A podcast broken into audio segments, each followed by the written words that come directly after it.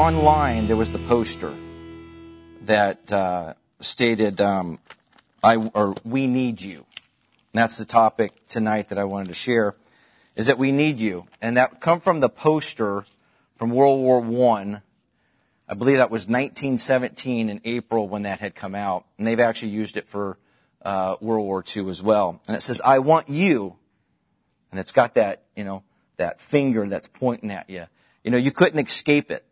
It was getting your attention. I want you. And of course, the purpose was for the U S Army. And then it goes on, it says, enlist now. And they actually had, uh, had it listed there. I didn't realize that, but that actually started in Britain. It actually, so the I want you was really a, a, a second from that perspective. So it was a very iconic poster. I wasn't alive in nineteen seventeen. Uh, so, but I learned that in history. And the purpose was to recruit, recruit people to fight in the war. Well, tonight's topic is we need you. We say God needs you. Isaiah fifty-four seventeen. We're going to start here and uh, believe that this will minister to you tonight. Isaiah fifty-four seventeen says, "No weapon formed against you shall prosper, and every tongue which rises up against you in judgment, you shall condemn." And I think about this. Have you ever thought, I'm not good enough? Somebody else can do that. Pastor's better. We'll let him do it. I'm not qualified. Have you ever had those thoughts? Well, that's just a lie. That's just a lie. And we shouldn't be, we shouldn't be listening to those lies. John eight forty-four is very clear that Satan is the father of lies. And if we know that he does nothing but lie to us, then we just simply need to stop listening to him. Our enemy's weapon of choice is simply lying. Nothing that comes from him is worth listening to. I'm not going to listen to him. That means that that's something I have to purpose within my heart. I have to recognize what, well, that's a lie, and then put it in its proper, proper place. I'm not going to allow him to get me off track. Have we ever started something and then just drifted away, got off track? Well, that's just a lie. And I like, I like how it ends in the, the last part of, uh, of fifty-four seventeen. "And every tongue," or I put, "and every lie which rises against us, you in judgment, you shall condemn," or I shall condemn. So we, we need you. I need you. I can't do this on my own. I need people that are going to come alongside me. I need you. The church needs you. Your family needs you. And of course, our communities need you. It's just a simple lie that you can't make a difference. And you can make a difference. Absolutely. You can make a difference. So let's turn to Second Kings chapter five. A little bit of reading here, but this is in preparing for the for tonight. These were two scriptures that had come to me. It says, "Now Naaman, commander of the army of the king of Syria, was a great and honorable man in the eyes of his master, because by him the Lord had given victory to Syria. He was also a mighty man of valor, but a leper. And the Syrians had gone out on raids and had brought back captive a young girl from the land of Israel. She waited on Naaman's wife. Then she said to her mistress, 'If only my master were with the prophet who is in Samaria, for he would heal him of his leprosy.' And Naaman went in and told his master, saying, 'Thus and thus said the girl who is from the land of Israel.' Then the king of Syria said, 'Go now, and I will send a letter to the king of Israel.' So he departed and took with him ten talents of silver, six thousand shekels of gold, and ten changes of clothing. Then he brought the letter to the king of Israel, which said, 'Now be advised, when this letter comes to you, that I have sent Naaman, my servant, to you, that you may heal him of his leprosy.' And it happened when the king of Israel read the letter that he tore his clothes and said, Am I God to kill and to make alive, that this man sends a man to me to heal him of his leprosy? Therefore, please consider and see how he seeks a quarrel with me. So it was when Elisha, the man of God, heard that the king of Israel had torn his clothes, that he sent to the king, saying, Why have you torn your clothes? Please let him come to me, and he shall know that there is a prophet in Israel. Then Naaman went with his horses and chariot, and he stood at the door of Elisha's house. And Elisha sent a messenger to him, saying, Go and wash in the Jordan seven times, and your flesh shall be restored to you, and you shall be clean. But Naaman, but Naaman became furious, went away and said, Indeed, I said to myself, he will surely come out to me and stand and call on the name of the Lord, his God, and wave his hand over the place and heal the leprosy. Are not the Abana and and Farpar, the rivers of Damascus, better than all the river, all of the waters of Israel? Could I not wash in them and be clean? So he turned and went away in rage. And his servants came near and spoke to him and said, My father, if the prophet had told you to do something great, would you have not done it? How much more then when he says to you, Wash and be clean? So he went down and dipped seven times in the Jordan, according to the saying of the man of God, and his flesh was restored like the flesh of a little child, and he was clean. Now, there's a lot of actors in that story. So we we have uh, we have Naaman, of course, um, and he was a leper. He was a man of prominence, though he was a commander. He had a lot going on for himself. We have the Syrians, which he was the, the commander over. And you also had a, a captive young girl that was from Israel. She waited on, on Naaman's wife. She, in, in essence, she was a slave, right? Verse three says, If only my master were the prophet, were with the prophet who was in Samaria, for he would heal him of his leprosy. Then you have Naaman's wife. You have the king of Syria. You have the king of Israel. I like how he says, Am I God? He goes, Why are you bringing this problem to me? I, I can't do anything with this. I think we've all been there. Verse eight, the prophet Elijah says, Let him come to me, and I will show him that there's a king and uh, that there's a prophet in Israel. I like that confidence. I can take care of this. Send him to me. Verse ten, Elisha's messenger. Go and wash in the Jordan seven times, and your flesh will be restored to you, and you shall be clean. I find it interesting that we all have preconceived ideas of how things should be done. And when they don't go that way, We tend to we tend to respond like Naaman did. We get we get furious. We get mad. I mean, that, and, and it's just pride. I thought I was I thought I was better than this. Well, he he, he wasn't. He thought he, he he thought so, but that's not how God wanted to move within that situation. Verse thirteen. And his servants came near and spoke to him and said, "My father, if the prophet had told you to do something simple, I'll just say it that way." Or something, excuse me, something hard. He goes, would you have done it? Well, absolutely. So for, for me, in relationship to the story, I know that the, the, one of the weapons that is used against us as a people is that you're not qualified. You can't do that. But yet here we see in this great story of a king, excuse me, of, of Naaman, the, the commander, he was healed of his leprosy. That was no small feat. But there were a lot of, there was a lot of transactions, if you will, within that. And one of them was with, was a, a young slave girl. She's the one that kind of got the ball, the ball rolling. She goes, if, if, if you can get in front of the, the, the prophet in Samaria, he'll heal you of your leprosy.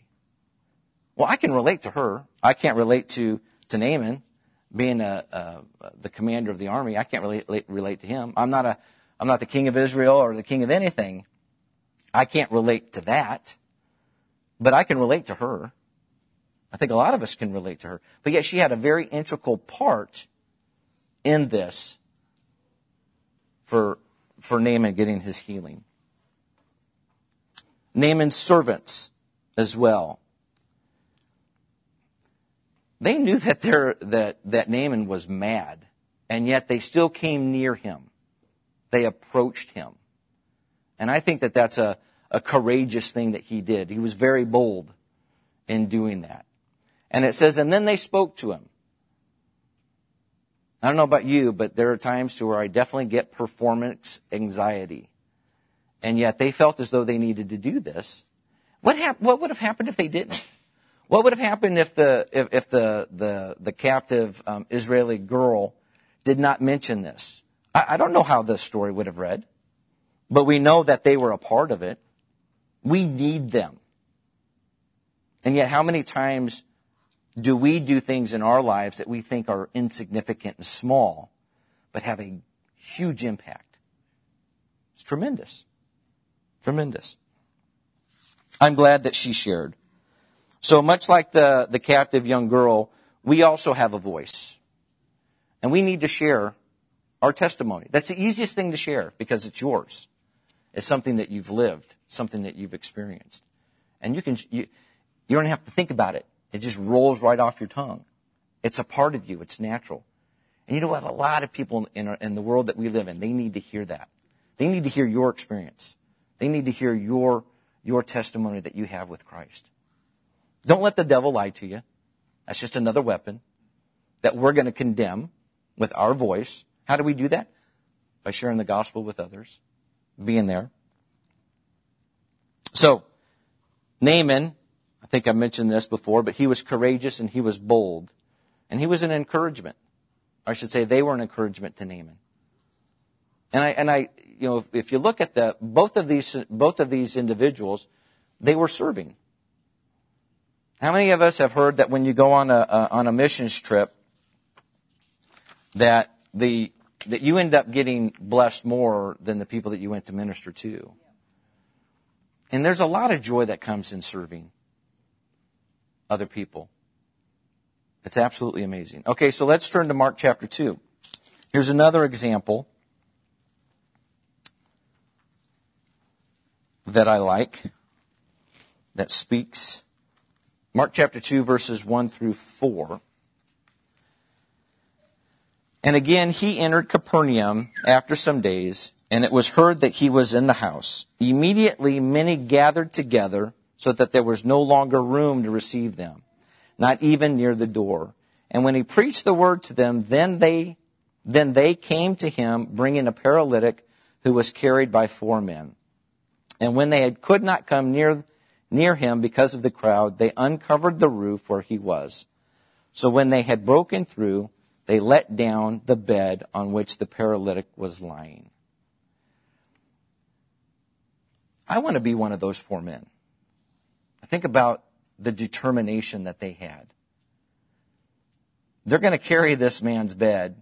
They know that there's a big crowd. I don't know about you, but a lot of times when there's a crowd, I'm thinking, ah, I'll just go later. I'll wait.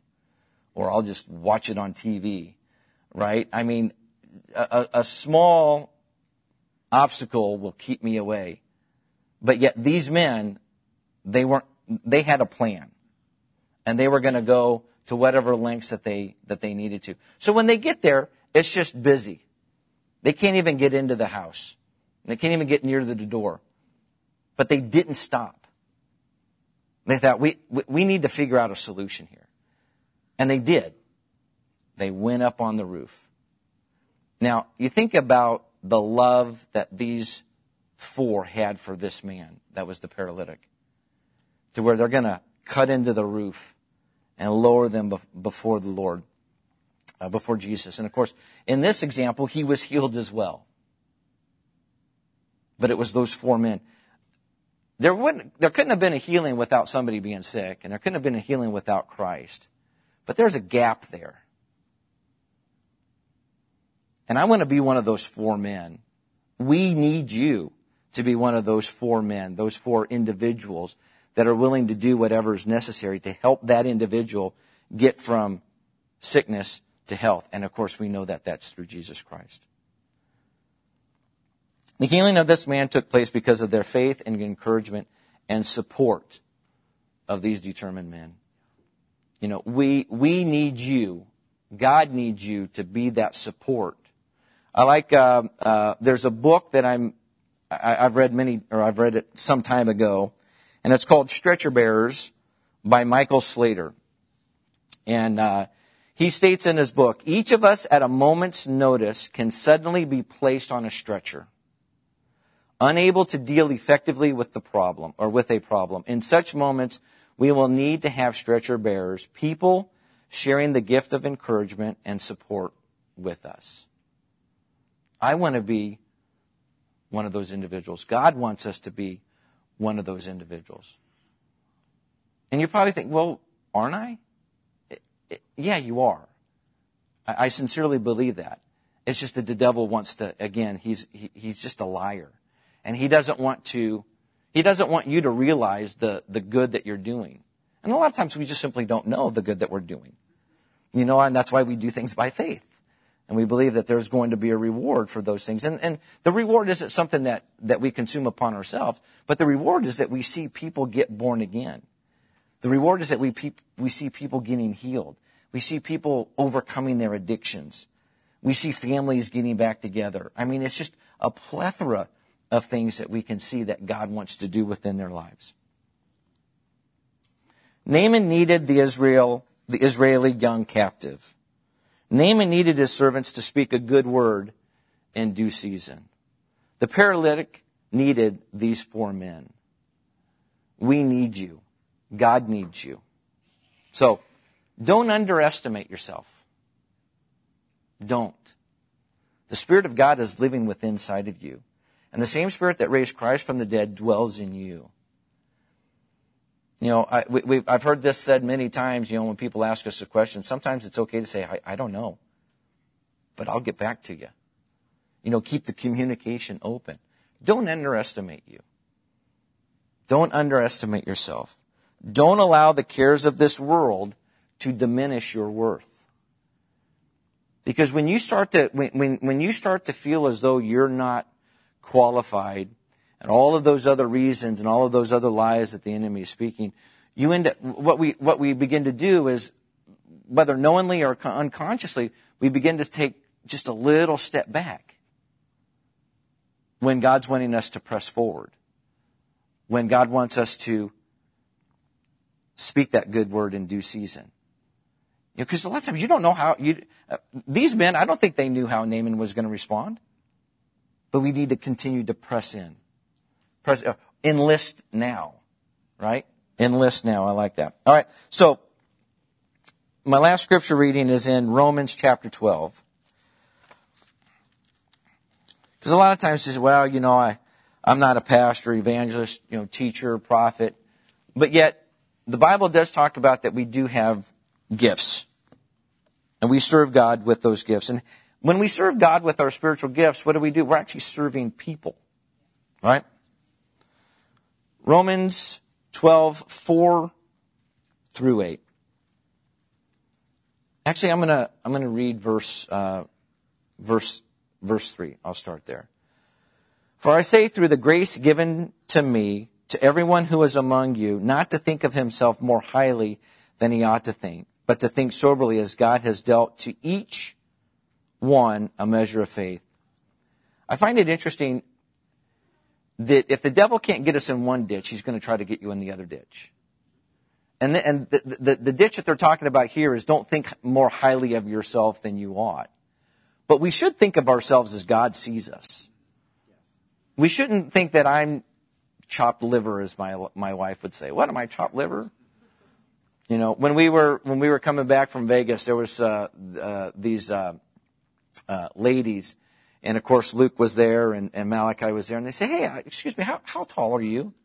And, of course, they were talking about how tall they were, you know. And, of course, you know, I said, well, you know, if if you were wondering, I, I'm five nine, you know, because I, you know, felt like chopped liver. But, no, I'm not. I, I This is who I am, right? All right. A little side note there. All right. So, we're, um, yeah, so the, the, the, the devil's always going to try to get you in one ditch or the other. But we should have a healthy idea of who we are and what God has said about us. Okay, verse four. For as many, for as we have many members in one body, but all the members do not have the same function. So we, being many, are one body in Christ and individually members of one another. Having then gifts differing according to the grace that is given to us, let us use them. If prophecy, let us prophesy, let us prophesy in proportion to our faith. Or ministry, let us use it in our ministering. He who, he who teaches in teaching, he who exhorts in exhortation, he who gives with liberality, he who leads with diligence, he who shows mercy with cheerfulness. We can all do these things. There's really no reason that we wouldn't enlist. There's really no reason that when God speaks to us, that we respond to him. So, in closing, I want to share a story. And it's, it, you know, you might think, wow, that's, that's just really cheesy. Or, it, you know, that's just something small. But it, yeah, it is. But it's the small things that make big differences. And we don't realize that when we do those small things, how it's going to impact people's lives. So, um, oh my goodness, I was in, in, uh, I think I was in high school, and, uh, I was visiting from Alaska, and this is when the church looked a, a lot differently. Uh, you remember the, the ivory chairs that used to go all the way across? You know, I think I was in the third row, and, uh, uh, Pastor Tom was up there strumming on his guitar and leading praise and worship. And there was a song that come on, and it was Hosanna in the highest. And I loved that song. Y'all have heard me say I, I'm not a good singer, but I love to sing.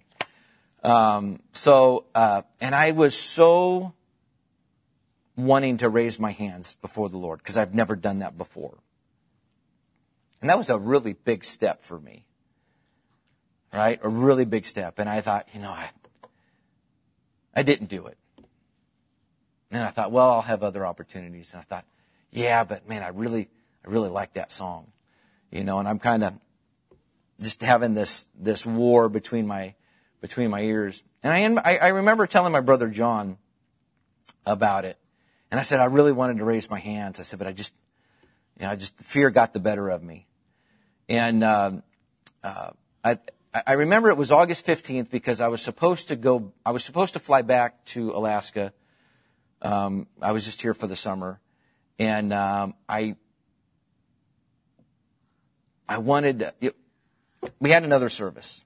Sorry, I'm kind of going down some rabbit trails there in my head. Um, so that, and I don't know if it was a Sunday or, or a Wednesday, but Pastor Tom specifically played that song. He played it for me. And I kid you not, that was the first time I raised my hands, and, and it was, I was all in. It was, it was, God, I, I need you. I, I want to serve you. I want to worship you. And you know what? I've been raising my hands ever since. Ever since, because of that one small gesture that was made, and it gave me opportunity. We have great opportunities.